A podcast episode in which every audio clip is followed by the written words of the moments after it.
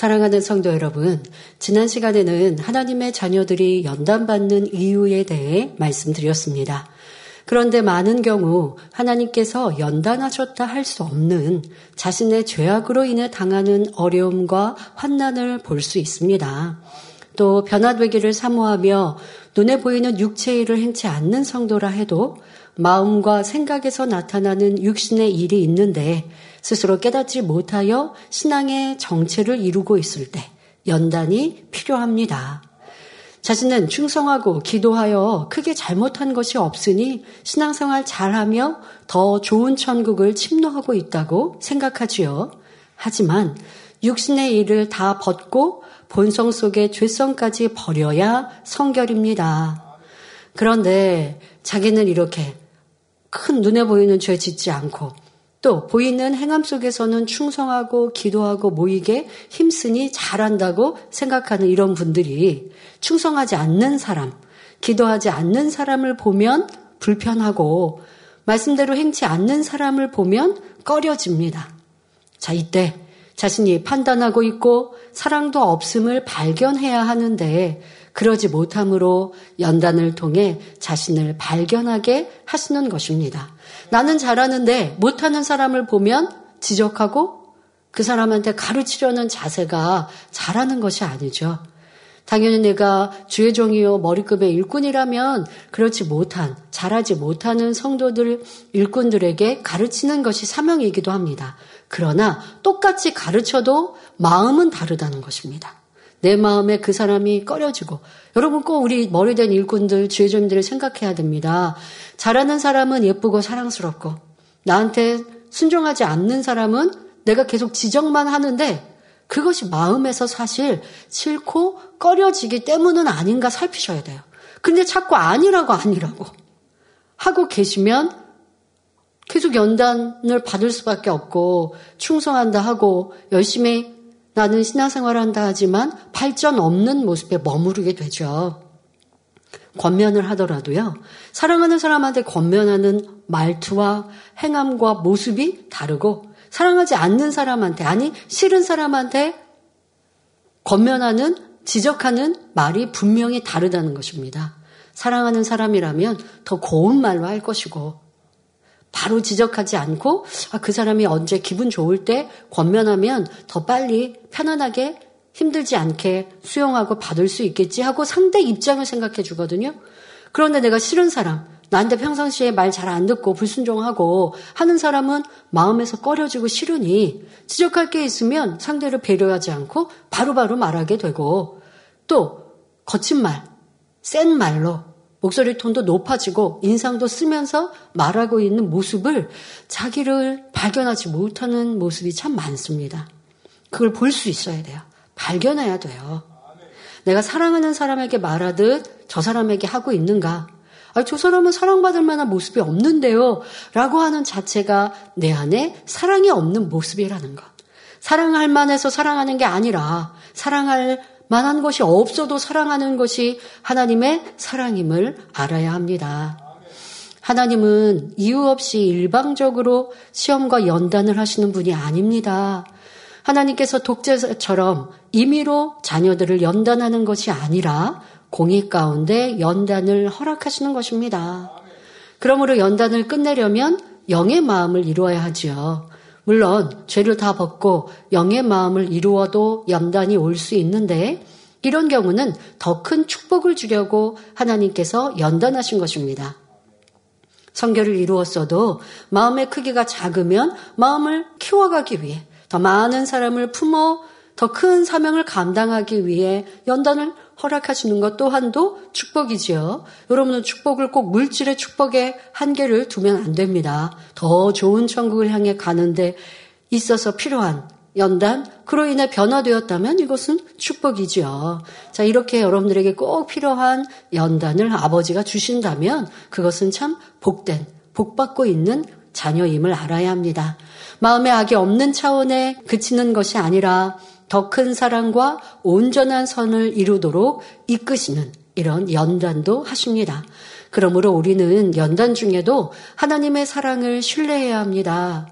신앙생활을 하다 보면 더 아름다운 모습으로 나올 수 있도록 하나님께서 연단을 허락하시지요. 자, 이러한 때 로마서 8장 32절에 자기 아들을 아끼지 아니하시고 우리 모든 사람을 위하여 내어 주신 이가 바로 아버지 하나님께서 어찌 그 아들과 함께 모든 것을 우리에게 은사로 주지 아니하시겠느뇨 하신 말씀대로 우리에게 좋은 것을 주시는 사랑의 하나님을 믿고 의지하는 사람은 평안 속에 살아갑니다.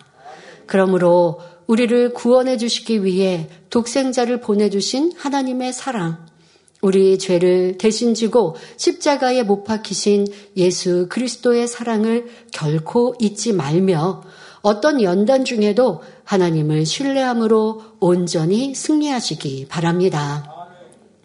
오늘 본문을 보면 욥은 자신이 하나님을 얼마나 잘 섬겼었는지를 설명합니다. 자, 욥기 23장 10절에 나의 가는 길을 그가 아시나니 하고 하나님께서 나의 행함을 아신다라고 고백했지 않습니까? 그에 이어서 11절부터의 설명을 보면 내가 어떠한 길을 갔는지 말하고 있는 욥을 알 수 있습니다. 10절의 그러니까 말씀과 그렇게 연결이 되는 것이지요. 욥기 23장 10, 11절에 내 발이 그의 걸음을 바로 따랐으며 내가 그의 길을 지켜 치우치지 아니하였고 말합니다. 여기서 내 발이 그의 걸음을 바로 따랐다 하는 것은 욥이 하나님께 제사를 드려 섬겼다는 것을 말합니다. 또 내가 그의 길을 지켜 치우치지 않았다는 것은 하나님께 제사 드리는 것을 변함없이 꾸준하게 행해 나갔음을 말합니다. 그런데 과연 하나님께서 욥의 제사를 온전히 기쁘게 받으신 것일까요? 구약이 신약의 그림자라고 해서 하나님께서 제사를 드리는 육적인 행위만 받았던 것은 아닙니다. 우리가 보통 구약은 행위적인 이러한 시대라고 말하고 있지만 하나님께서 꼭 그것만을 바라는 것은 아닙니다. 물론 행위적인 구원의 시대이므로 사람과 사람 사이에서는 행위적으로만 율법을 지켜도 하나님께서 받으셨습니다. 아직 성령이 마음에 임하시기 전이므로 마음에 비질리가 있어도 실제적인 행함으로 도적질하고 간음하고 혈기내고 살인하지 않으면 죄로 여기지 않으셨지요. 하지만 이는 사람이 영적인 것을 이해할 수 없었기 때문에 허락한 것일 뿐 하나님 자신과 사람 사이에서는 육적인 행위만 받지 않으셨습니다. 육적인 행위도 보셨지만 그 안에 마음, 중심, 영적인 것도 원하셨다는 것입니다. 예를 들어 하나님께서 아말렉과의 전쟁에서 모든 것을 진멸하라 하셨을 때 사울 왕은 좋은 짐승들은 하나님께 제사를 드리겠다는 이유로 살려서 가져왔습니다. 그러나 이로 인해 사울 왕에게 돌아온 것은 칭찬이 아니라 큰 책망이었으며 결국 하나님께서 사울왕을 버리신다는 말씀이었습니다. 육적으로 보면 좋은 소나 양을 잡아와서 하나님 앞에 제사 드리려 했는데 왜 하나님께서 사울을 버리셨을까요? 하나님은 육적인 것을 원하신 것이 아니라 순종이 제사보다 낫다는 영적인 것을 원하셨기 때문입니다. 이처럼 하나님께서는 행위적인 것이 아니라 진실한 마음으로 믿고 신뢰하며 순종하는 것을 원하십니다. 아담의 아들 가인은 하나님의 뜻을 알면서도 순종하지 않고 믿음 없이 적당히 땅의 소산을 드렸고 아벨은 믿음으로 순종하여 양의 첫 새끼와 그 기름으로 피해 제사를 드렸습니다. 분명히 아버지 아담으로부터 하나님께서 어떤 제사를 받으시는지 피해 제사를 기뻐하신다는 것을 배웠음에도 가인은 자신은 들녘에서 이제 곡식을 일구는 이러한 사람이었으니 자기가 편하고 자기가 쉬운 대로 하나님께 제사를 드렸다는 것입니다. 자, 우리의 신앙생활 이것을 잘 살펴야 합니다. 내가 좋은 대로, 내가 할 수 있는 만큼 해놓고 하나님 잘했지요? 응답해 주세요. 축복해 주세요. 하면 안 돼요. 하나님께서 무엇을 원하시는지를 알아서 그것을 기준하여 하나님의 기뻐하시는 것을 쫓아가야죠. 또또 하나님께서 기뻐하시는 것이 100이라고 하는 1에서부터 100까지가 있는데 나는 그냥 10만큼만 계속 하면서 하나님 저 축복해 주세요. 응답해 주세요. 하고 있다면 이 또한 응답받을 수 없는 것입니다. 바로 가인의 제사가 하나님이 기뻐할 수 없는 제사였습니다. 이 하나님께서는 아벨과 그 제물만 받으시고 가인과 그 제물은 연락하지 않으셨지요. 가인은 육적인 제사를 드린 반면 아벨은 하나님께서 원하신 피해 제사, 곧 영적인 제사를 드렸기 때문입니다. 이처럼 피해 제사를 드려야 하나님께서 받으신다는 사실을 알아야 합니다. 아벨이 드린 피해 제사는 오늘날 신령과 진정으로 드리는 영적 예배입니다. 반면 가인이 자신이 보기 좋은 대로 드린 육적인 제사는 형식적으로 시간만 때우는 예배, 더 나아가 마음을 변화시키지 않고 세상과 짝하면서 교회에 출석만 하는 형식적인 신앙생활을 의미합니다. 우리가 단지 행위적인 열심으로 교회에 다니고 예배에 참석한다고 해서 하나님께서 받으시는 것이 아닙니다.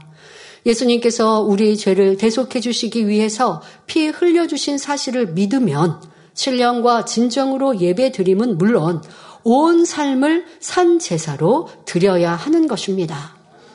로마서 12장 1절에 그러므로 형제들아 내가 하나님의 모든 자비하심으로 너희를 권하노니 너희 몸을 하나님이 기뻐하시는 거룩한 산 제사로 드리라. 이는 너희의 드릴 영적 예배니라 말씀하신 대로 온전한 헌신의 삶을 살아야 한다는 것입니다. 곧 성경 66권 말씀에 순종하여 하나님의 뜻대로 살아가는 것.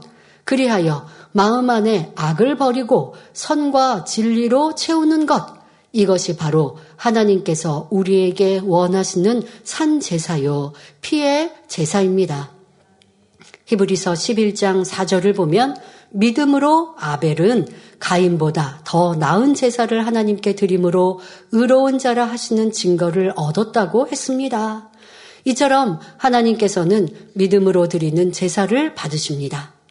아브라함은 죽은 자도 살리시는 하나님을 믿었기 때문에 독자 이삭을 드리라는 시험도 아멘으로 순종하여 복의 근원이자 믿음의 조상이 되었습니다. 엘리야도 이방 선지자들과 대결할 때 먼저 하나님께 온 마음과 정성을 다해 믿음으로 재단을 쌓았습니다. 3년 반 동안 가뭄이 계속되었으므로 가장 귀한 것은 물인데 엘리야는 그 귀한 물을 통 넷에 세 번씩이나 곧 열두 통을 재단에 바치는 믿음을 내보여 오직 하나님을 기쁘시게 해 드렸지요. 지금 이방 선지자들과 불을 끌어내리는 이러한 영적 전쟁을 이룰 때에 하나님을 기쁘시게 드리고자 그 시대에 그 상황에 가장 귀한 그 물, 가문 그때에 이 소중한 물을 하나님께 이 재단에 뿌려드렸고 또 지금 불을 붙여야 되는 재단에 물을 쏟아 부었으니 아무리 악한 자라 할지라도 하나님께서 불을 내려주셨을 때 무어라 말할 수 없겠죠. 악한 사람들은 별의별 거에 딴지를 걸고 이유를 대면서 어떻게든 회방하려고 하지 않습니까? 아이, 지금 나무들이 말라서 그래서 자동적으로 불이 붙었다. 이런 말 할 수 없게. 여러 가지 의미가 담겨 있는 그 물이지만 무엇보다 하나님을 기쁘시게 드리는 재단에 물을 부어 드렸습니다. 그리고 하나님께 간절히 기도하자 하늘에서 불이 내려와 번제물과 나무와 돌과 흙을 태우고 도랑에 흥건하게 고인 물까지 모두 살랐습니다. 뿐만 아니라 엘리야는 3년 반 동안 비가 오지 않았을 때 기도하여 구름 한 조각이 일어나는 것을 보고 큰 비가 올 것을 믿음의 눈으로 보고 말하는 것을 볼 수 있습니다. 이처럼 아브라함과 엘리야가 하나님께 제사할 때 그들에게는 참으로 믿는 영적인 믿음이 있었습니다. 자, 그러나 욥은 믿음이 아닌 생각 속에서 행위적인 제사를 참으로 열심히 드렸던 것이지요. 게다가 욥은 평소에 자신의 인격을 애써 지켜 나갔으며 행위적으로는 흠이 없었으므로 스스로 마음속에 악을 발견할 수가 없었습니다. 그러니 하나님께서는 연단을 허락하심으로 욥의 마음속의 악들을 드러나게 하시는 중입니다. 결국에는 욥 스스로 나는 의인이 아니고 죄인이다라고 깨우쳐 통일자복하게 하심으로 참다운 영의 제사를 드릴 수 있도록 인도하고 계십니다. 사랑하는 성도님들, 여러분들도 욥의 이런 모습 속에 자신을 대입해 보셔야 합니다. 욥은 지금 자기가 잘한 것으로 자기는 의인이다. 그런데 하나님이 왜 나에게 복을 주시지 않냐라고 따지고 있어요. 불평하고 있고요. 원망하고 있고요. 그러니 복을 못 받고 있는데 성도님들 여러분들은 어떠하십니까? 우리 성도님들도 열심히 있는 분들 중에 그런 분들을 봅니다. 나는 어떤 것 중에 특별히 특출나게 열심히 하는 게 있어요. 어떤 분은 봉사를 열심히 하는 분도 있고, 어떤 분은 전도를 열심히 하는 분도 있고, 어떤 분은 기도를 많이 하는 분도 있고, 어떤 분들은 섬김, 뭐 구제를 잘하는 분도 있습니다. 자, 그 부분에 내가 특출난 어떤 봉사를 열심히 합니다. 자, 이렇게 특출난 부분은 자기가 아주 자랑스럽죠. 그리고 이것은 하나님 앞에도 떳떳해요. 자, 그런데 문제는 무엇이냐? 그 외에 하나님이 진정 원하시는 마음의 할례는 싫고 불편한 사람을 섬기고 사랑을 하시는 이 한 가지 하지 못하고 있는데 못하고 잘못하고 있는 이것은 자꾸 뒤로 하고 하나님 저 이거 잘하고 있으니까 복 주세요. 이렇게 생각하고 이렇게 구해요. 초신자라면 하나님께서 그렇게 복 주실 수 있어요. 무언가 하나 특별히 잘하는 모습을 사랑스럽게 보시고 복 주시고 그렇게 하면서 점점 하나님을 사랑하고 하나님의 뜻대로 순종하도록 이끄시죠. 그런데 하나님의 말씀을 듣고 압니다. 일꾼입니다. 직분자입니다.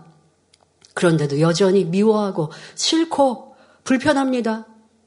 그러면서 하나님 왜 나 축복 안 해주세요? 왜 하나님 나 응답 안 해주세요? 왜 하나님 나 구하는 거 이렇게 있는데 역사 안 해주세요? 왜 치료 안 해주세요? 하고 서운해하는 모습들도 보지요. 그런데 제, 가 보더라도 이렇게 이렇게 잘못하고 있는 게 너무 많은데 사람의 눈으로 보더라도 하나님 말씀에 이렇게 어기고 있는 게 이렇게 많은데 그런데 문제는 뭐냐? 나는 내가 잘한 거, 내가 열심히 있는 거. 그런데 그게 열심히인데 또 특별해요. 특출나요. 이런 분들일수록 더 문제라니까요. 이 욕과 같이. 이분 행위적으로는 특별, 특출하도록 하나님을 경외한 모습이 있었잖아요. 그러니까 그것으로 가리워서 내가 응답 축복 받지 못하는 이유, 하나님께 죄담이 된 부분은 알지 못하고 가리워 있다면 나의 열심이 해가 되었다라고 말할까요? 아니죠. 내가 어리석어서. 열심은 열심 내는 건 잘하였고, 그러니까 여러분 학교 다닐 때 국어, 수학, 물리, 뭐 여러 가지 체육, 음악, 여러 가지 과목이 있어요. 자, 뭐 예를 들어 10개 과목이 있는데 나는 예체 능력을 잘해서 체육 잘하고 음악 잘해요. 그건 100점이에요. 자, 그런데 그 다른 거는 40점, 30점, 20점, 10점. 자, 그러면 평균이 100점일까요? 절대 그럴 수 없죠. 아버지가 축복 주시는 평균은 지금 내가 평균 60점도 미달이에요. 50점, 40점대에 있어 놓고, 그래 놓고 왜 하나님 나 축복 안 해주세요? 왜 나 사용 안 해주세요? 하고 있으면 이 문제 어떻게 해결합니까?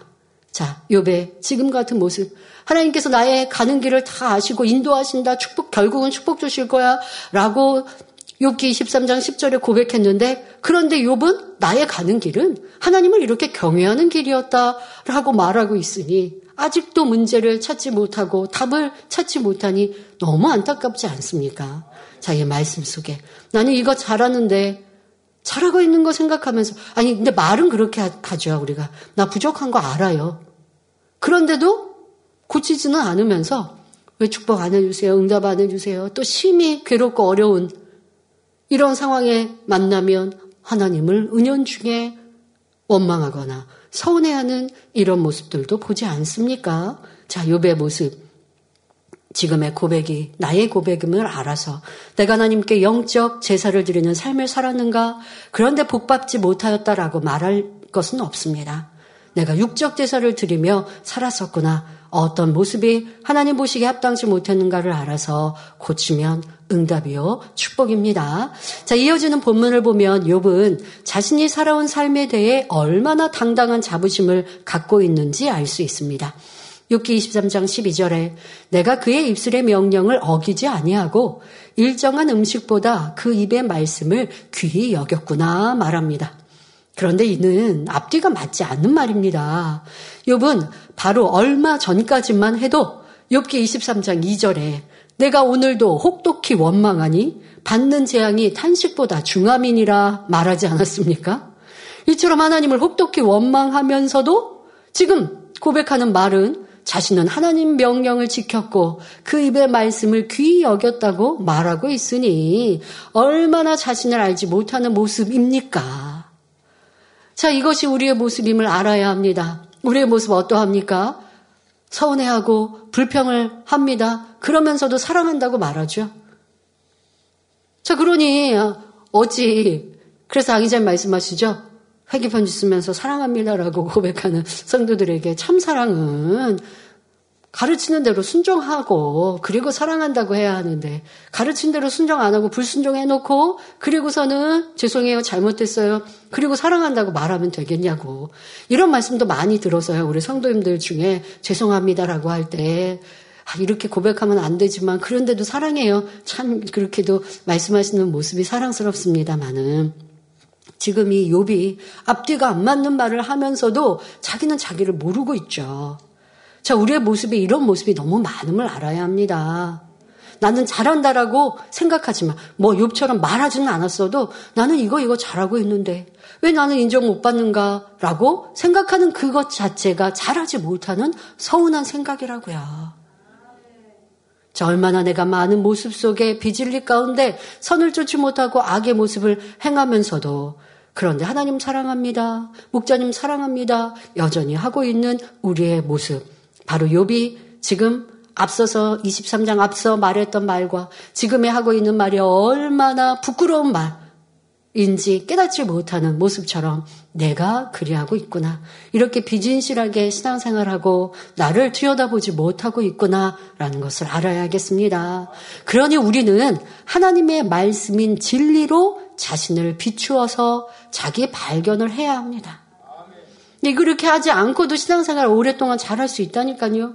그러면 발전이 없이 믿음에도 멈춰 있고 그러면 주님 부르실 때에 낮은 천국에 떨어져서 그런데 그때서는 지금 욥처럼 말 못해요. 아버지 나 이렇게 이렇게 충성하고 열심히 했는데 왜 이렇게 낮은 천국 들어갔어요? 말 못해요.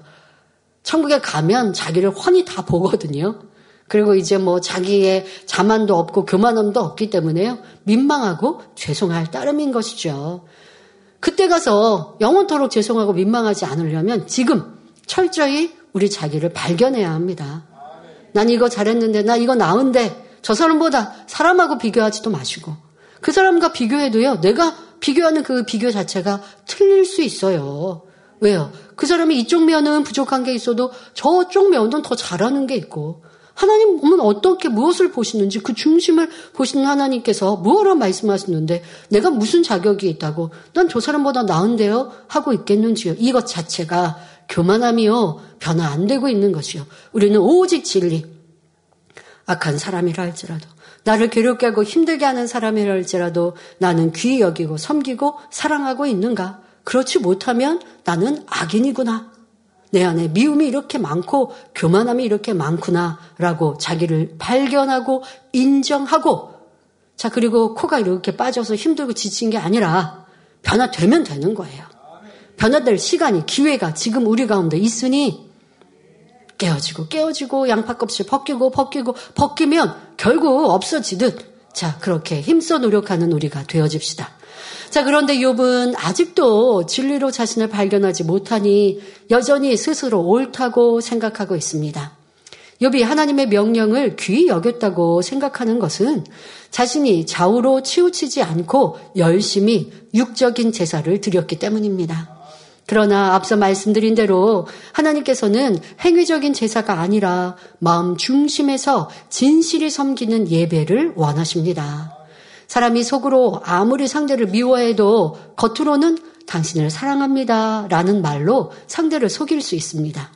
그러나 하나님께서는 중심을 보심으로 알맹이 없는 껍데기 사랑이 아니라 진실한 마음의 향을 받으시는 것입니다. 그런데 오늘날도 중심이 아닌 행위적으로 열심히 육적인 제사를 드리는 사람들이 있습니다. 주일에는 교회에 나와 예배드리고 11조와 감사원금을 하며 봉사도 열심히 합니다. 그러나 정작 하늘나라에 소망을 두지 않고 욕심이나 혈기 등 마음의 악을 버리지 않은 채 자신의 욕심을 따라 살아갑니다. 바로 이러한 마음으로 드리는 예배는 피의 제사가 아닌 육의 제사인 것입니다.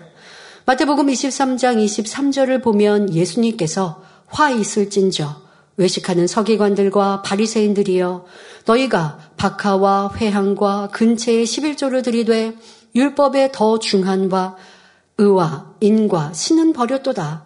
그러나 이것도 행하고 저것도 버리지 말아야 할지니라 말씀하셨습니다. 이는 주의를 지키고 11조를 하며 전도하고 충성하는 것도 중요하지만 마음에 할례를 해서 악을 버리고 성결되는 것이 더 중요하다는 말씀이지요. 그러므로 행위적인 것뿐만 아니라 마음의 거룩함을 이루는 알곡 성도가 되어야 합니다. 하나님께서는 천국 창고에 쭉정이가 아닌 알곡만 거두는 분입니다. 여기서 알곡이란 주님을 닮은 진리의 사람을 말하지요.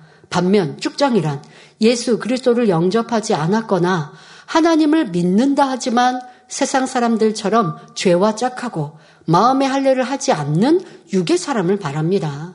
그러므로 우리는 결코 쭉정이가 되어서는 안 되며 알곡 중에서도 최상의 알곡이 되어 가장 아름다운 전국 새 예루살렘까지 이룰 수 있어야 하겠습니다.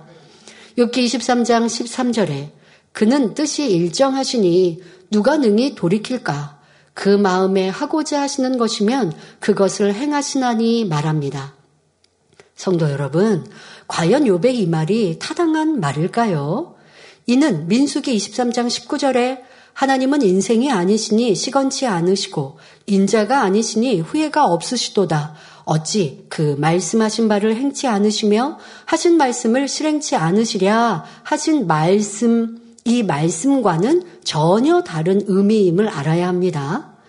하나님께서는 시건치 않으시고 말씀하신 바를 반드시 이루신다는 것은 성경 66권 안에 약속하신 것을 그대로 이루신다는 의미입니다. 그런데 본문에서 욥은 마치 하나님이 독재자처럼 모든 것을 정해놓고 강제적으로 이끌어 가시는 분인 것처럼 오해하고 있습니다. 그런 의미로 지금 말하고 있는 것이에요. 물론 하나님께서는 뜻을 정하고 이루십니다. 그러나 하나님의 마음에 맞춰 일방적으로 정하시는 것이 아니라 사랑과 공의 가운데 이루어 가시지요. 하나님 마음대로 정하고 자기 유익에 맞지 않으면 없애버리는 그런 악한 분이 아닙니다. 하나님께서는 말씀으로 천지 만물을 창조하시고 우주 만물과 세계 역사, 인류의 생사화복을 주관하시는데 결국 이 모든 것은 하나님의 유익을 위해서가 아니라 바로 우리 인생들을 위한 경작의 섭리입니다. 그래서 인간 경작을 이루시는 동안 우리를 천국으로 인도하시기 위해 천년을 하루같이 참기도 하시며 인내하고 절제하십니다. 사람은 힘과 권세를 얻으면 자기의 감정에 따라 권세를 휘둘릴 수도 있, 지만 하나님은 의를 기뻐하시며 모든 것을 공의 가운데 이루시는 분입니다. 악을 미워하시기 때문에 사람이 악한 길로 갈 때 경고도 하시고 징계도 허락하시지만 누구든지 중심에서 회개하고 악에서 돌이키면 이내 용서하시는 사랑의 하나님이시지요. 그런데 욥이 하나님이 뜻을 정하면 누가 능히 돌이킬까라고 한 말 속에는 하나님께서는 죄인을 멸하기로 작정하시면 이 뜻을 절대로 돌이키지 않는다는 의미가 담겨 있습니다. 그러나 6기 22장에서 용서의 하나님, 돌이키면 용서와 축복의 말씀을 전한 대로 성경을 보면 그렇지 않은 경우가 참으로 많습니다. 자, 욥은 그 앞에서도 주장했지요. 하나님은 악인을 인해 죽이시고 멸망하신다. 그리고 그렇게 정하셨으면 어느 누구도 바꿀 수 없다. 라고 말하였던 말과 지금의 의미와 똑같이 하나님은 정하신 바를 바꾸지 않으신다. 라고 하면서 하나님의 뜻대로만 하시는 분. 이렇게 나쁜 하나님이라고 지금 그렇게 유도하며 말하고 있는 것입니다. 자, 성경에 보면 하나님께서는 아무리 말씀하셨어도 용서하시는 장면들이 얼마나 많이 나옵니까?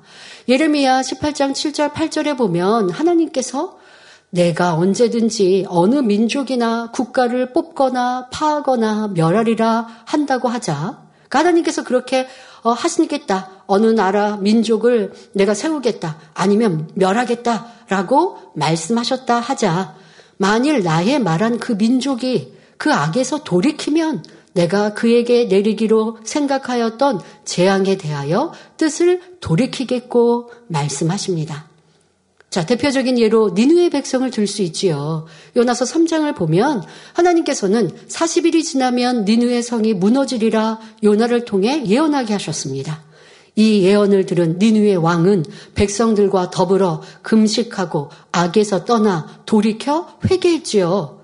하나님께서는 이런 겸비한 모습을 보시고 뜻을 돌이켜 재앙을 거두어 주셨습니다.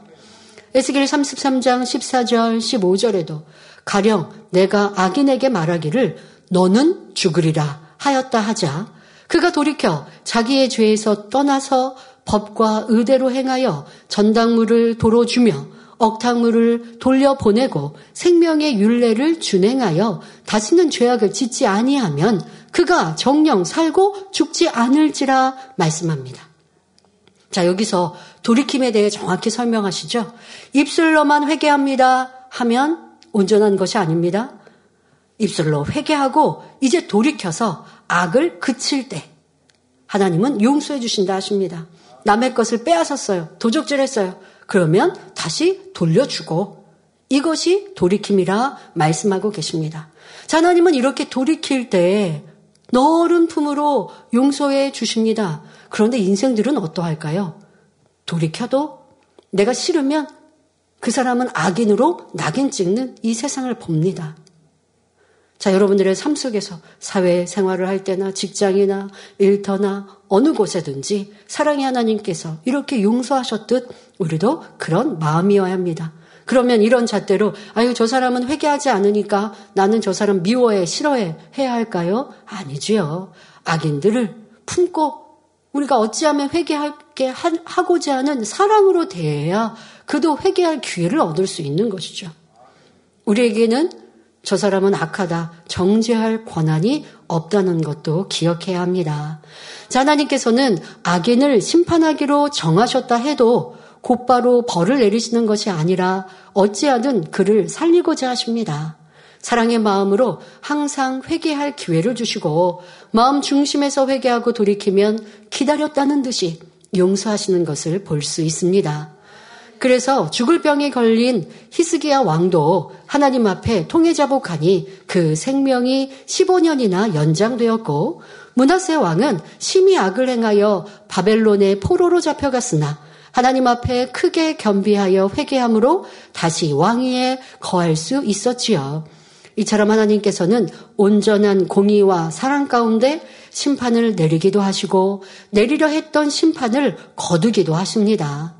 그러므로 모든 사람을 구원하기 원하시는 하나님의 마음, 비록 악인이라 해도 회개하고 돌이키면 동이 서에서 먼 것 같이 그 죄가를 기억지도 않으시는 하나님의 크신 사랑을 깨우쳐 우리 마음 중심에서 하나님을 사랑하는 참 자녀가 되어야겠습니다.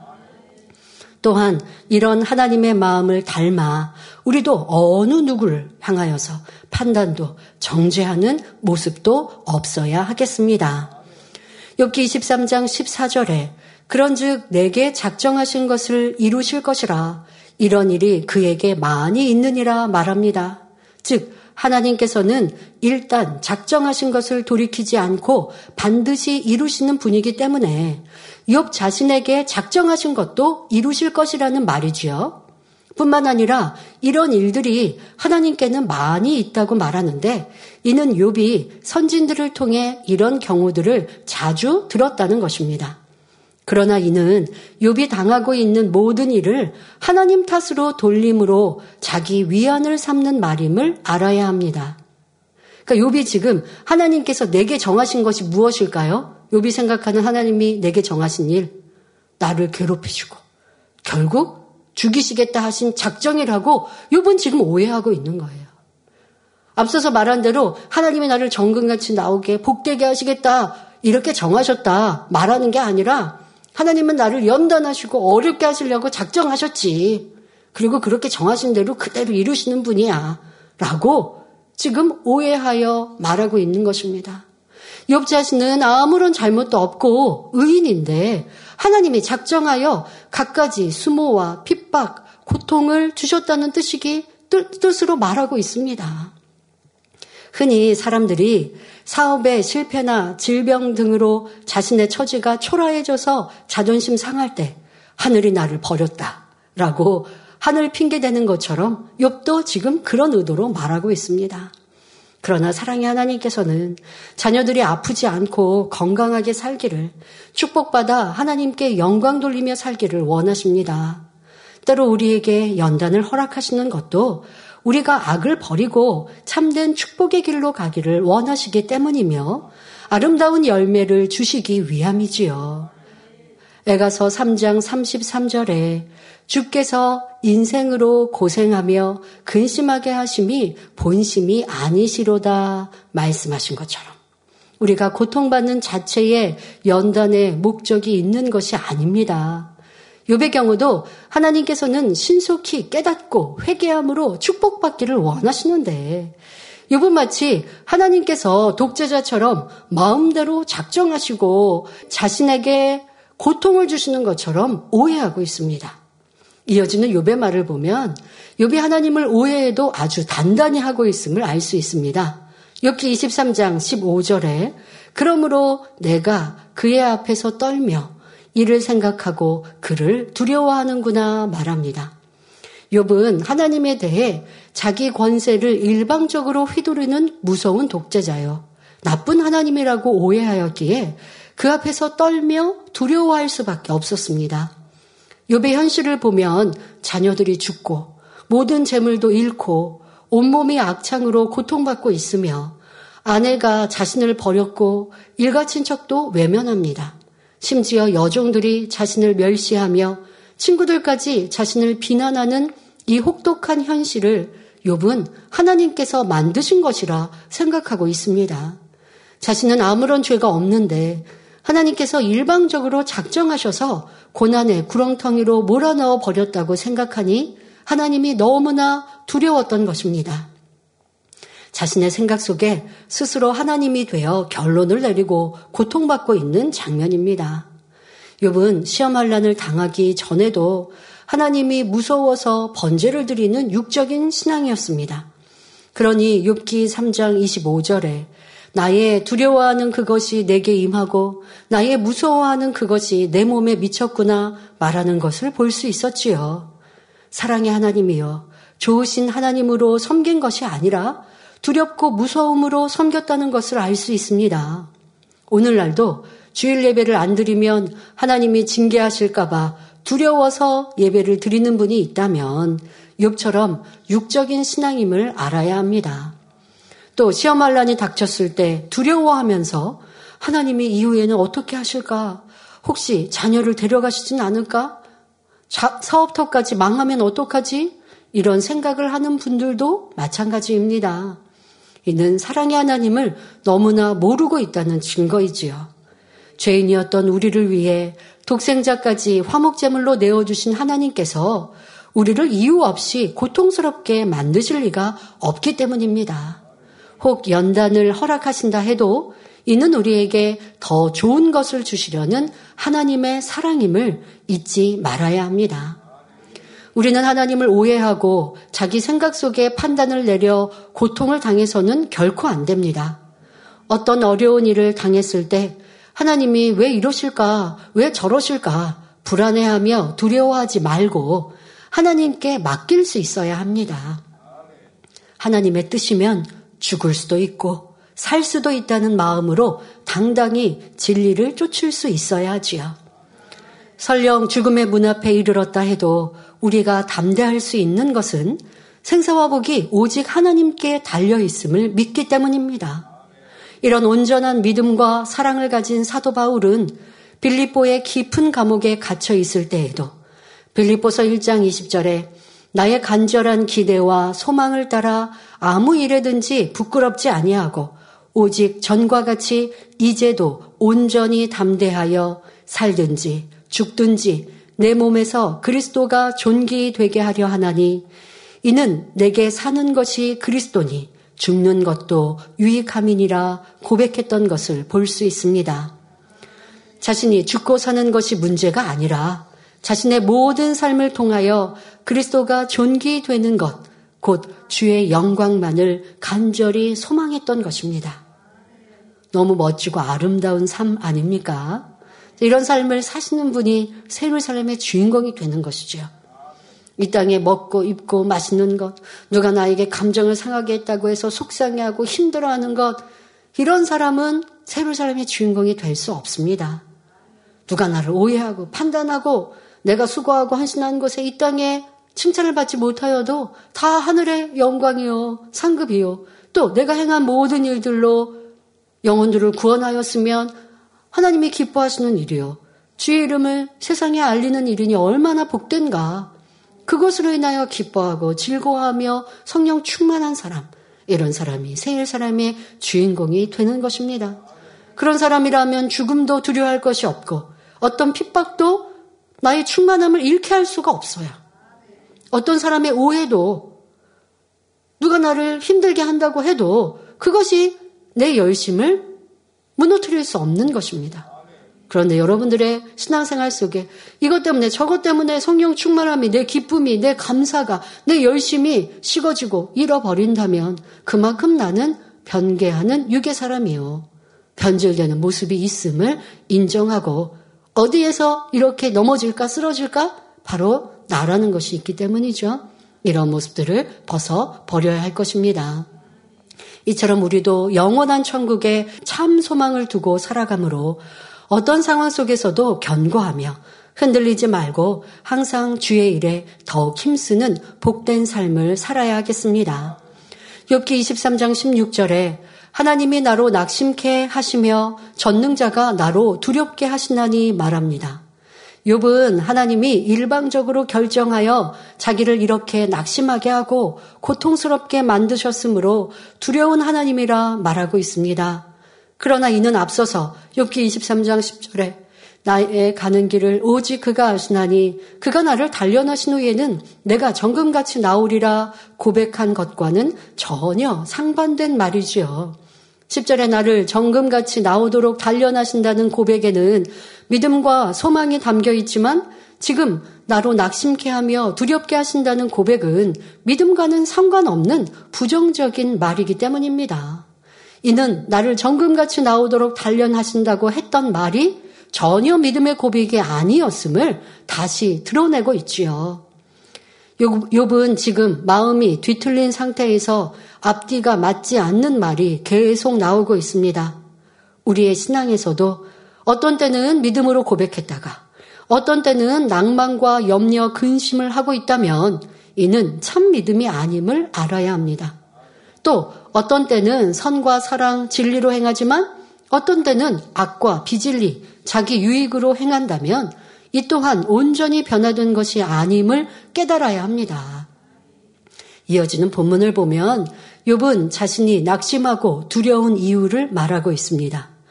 욥기 23장 17절에 이는 어두움으로 나를 끊지 아니하셨고 흑암으로 내 얼굴을 가려우지 아니하셨음이니라 말합니다. 여기서 어두움은 곧 죽음을 말하며 흑암이란 음부로 내려가는 것을 말합니다.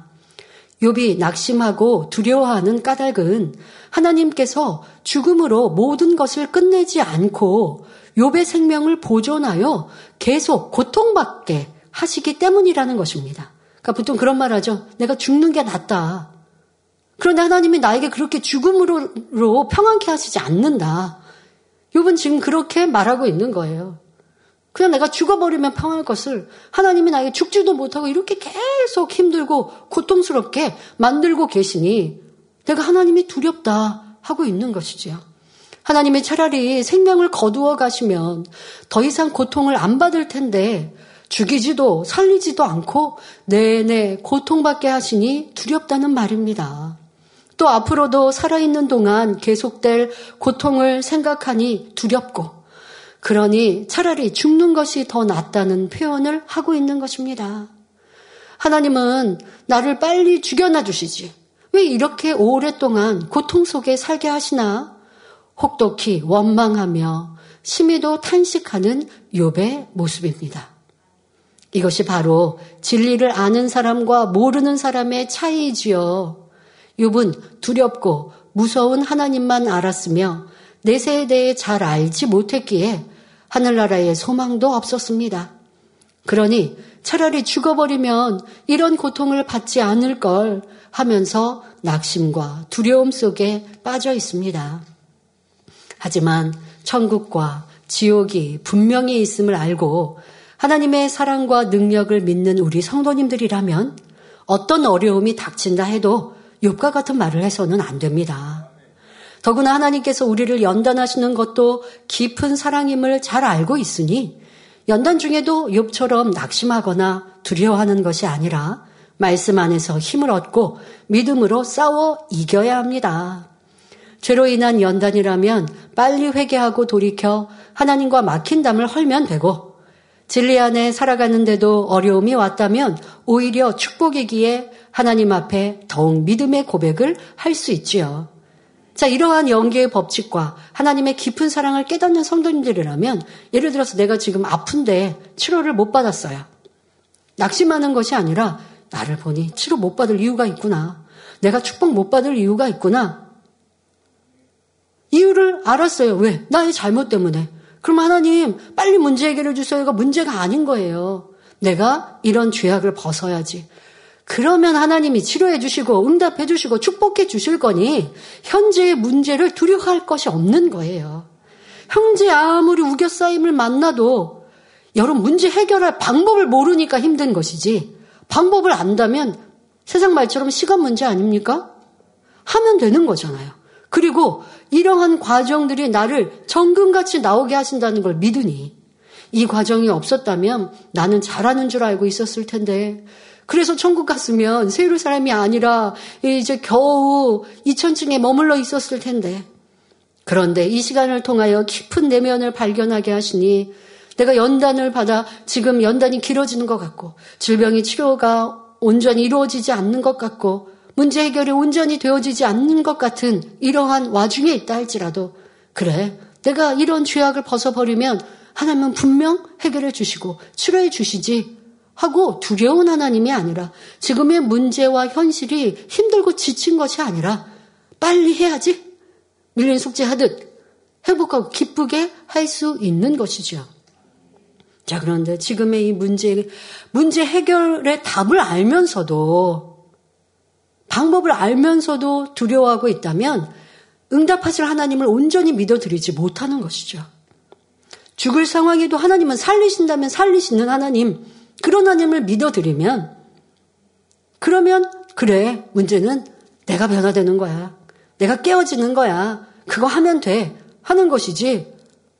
지금 당장 해결받지 못한 문제로 인하여 괴로워하고 두려워할 것이 아니라는 것입니다.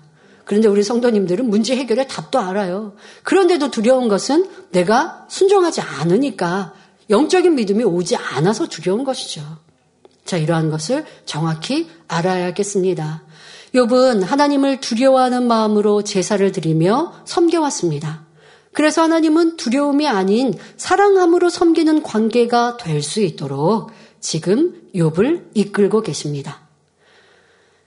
성경을 보면 하나님을 두려워하라는 말씀이 있는가 하면 하나님은 사랑이시라 하나님을 두려워하지 말라는 말씀도 있습니다. 그러면 우리는 하나님을 두려워해야 할까요? 두려워하지 말아야 할까요? 하나님에 대한 믿음이 아예 없는 사람은 죄를 지으면서도 두려워하지 않습니다. 하지만 하나님을 믿고 천국과 지옥이 있음을 믿는 사람은 진리 안에 살지 못할 때 하나님을 두려워하지요. 하나님을 두려워하고 경외할 때 죄에서 떠날 수 있기 때문입니다. 고린도후서 7장 1절에 그런즉 사랑하는 자들아 이 약속을 가진 우리가 하나님을 두려워하는 가운데서 거룩함을 온전히 이루어 육과 영의 온갖 더러운 것에서 자신을 깨끗게 하자 말씀합니다. 이 말씀대로 우리가 하나님을 두려워하여 곧 심판이 있음을 참으로 믿기에 악은 모양이라도 버리고 계명을 지켜 나가는 만큼 거룩한 마음을 이루게 됩니다. 마침내 영으로 온 영으로 들어가면 그때부터는 더 이상 하나님이 두렵지 않습니다. 자신을 향한 하나님의 선하신 뜻과 사랑이 깨달아지니 어떤 상황에서도 기뻐하고 감사합니다. 하나님께서는 이렇게 하나님의 마음을 알아들이는 참 자녀와 사랑을 주고받기 원하심으로 지금도 인간 경작을 하고 계시는 것입니다. 요한일서 3장 21절 22절에 사랑하는 자들아 만일 우리 마음이 우리를 책망할 것이 없으면 하나님 앞에서 담대함을 얻고 무엇이든지 구하는 바를 그에게 받나니 이는 우리가 그의 계명들을 지키고 그 앞에서 기뻐하시는 것을 행함이라 말씀합니다.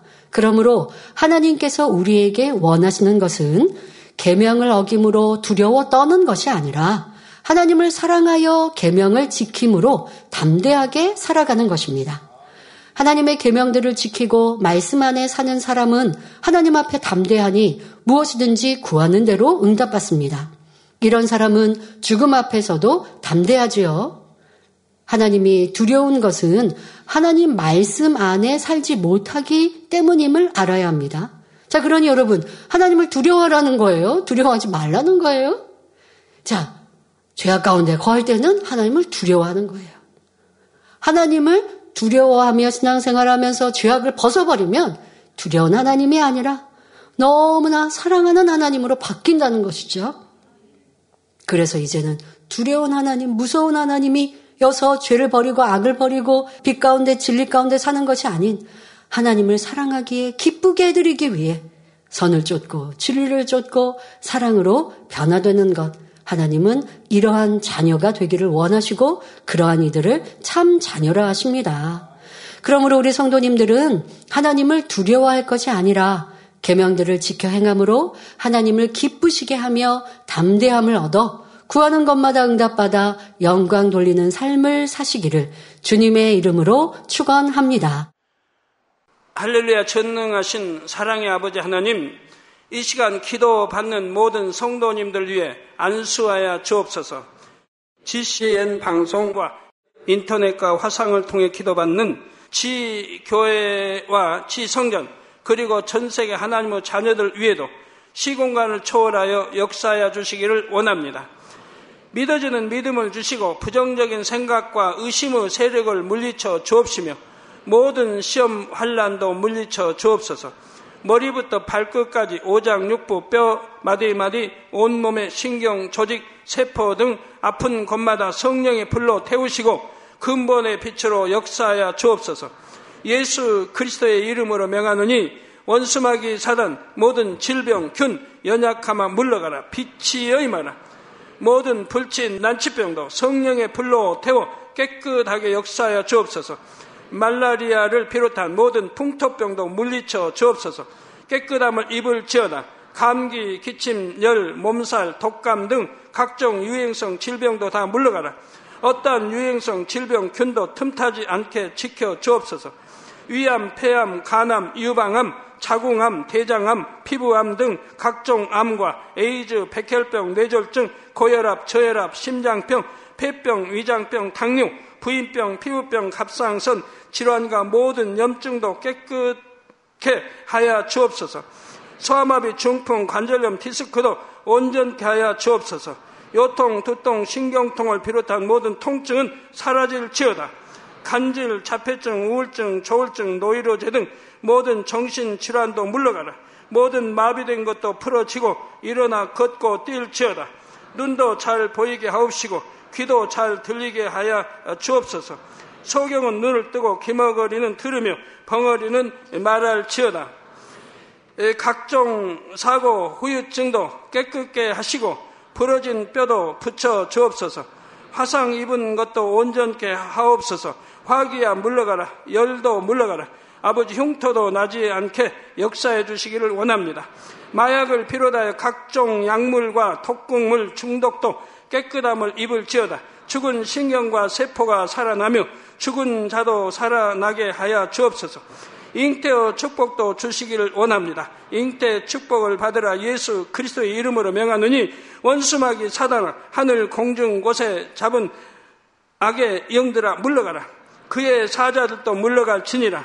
이 땅의 악한 영, 더러운 영, 거짓되고 간사한 영, 이간질하고 미혹하는 모든 어둠들은 물러가라. 모든 흉악의 결박을 풀고 어둠아 물러가라. 빛이여 임하라.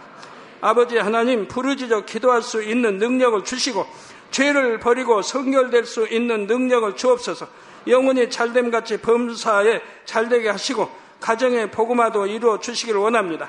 한 주간도 모든 사고와 재앙으로부터 지켜주시고 불통이 없는 형통한 삶을 살 수 있도록 축복해 주옵소서. 성령의 불담으로 천군 천사와 주님의 불꽃 같은 눈동자로 모든 하나님의 자녀들과 가정, 일터, 사업들을 지켜주시기를 원합니다.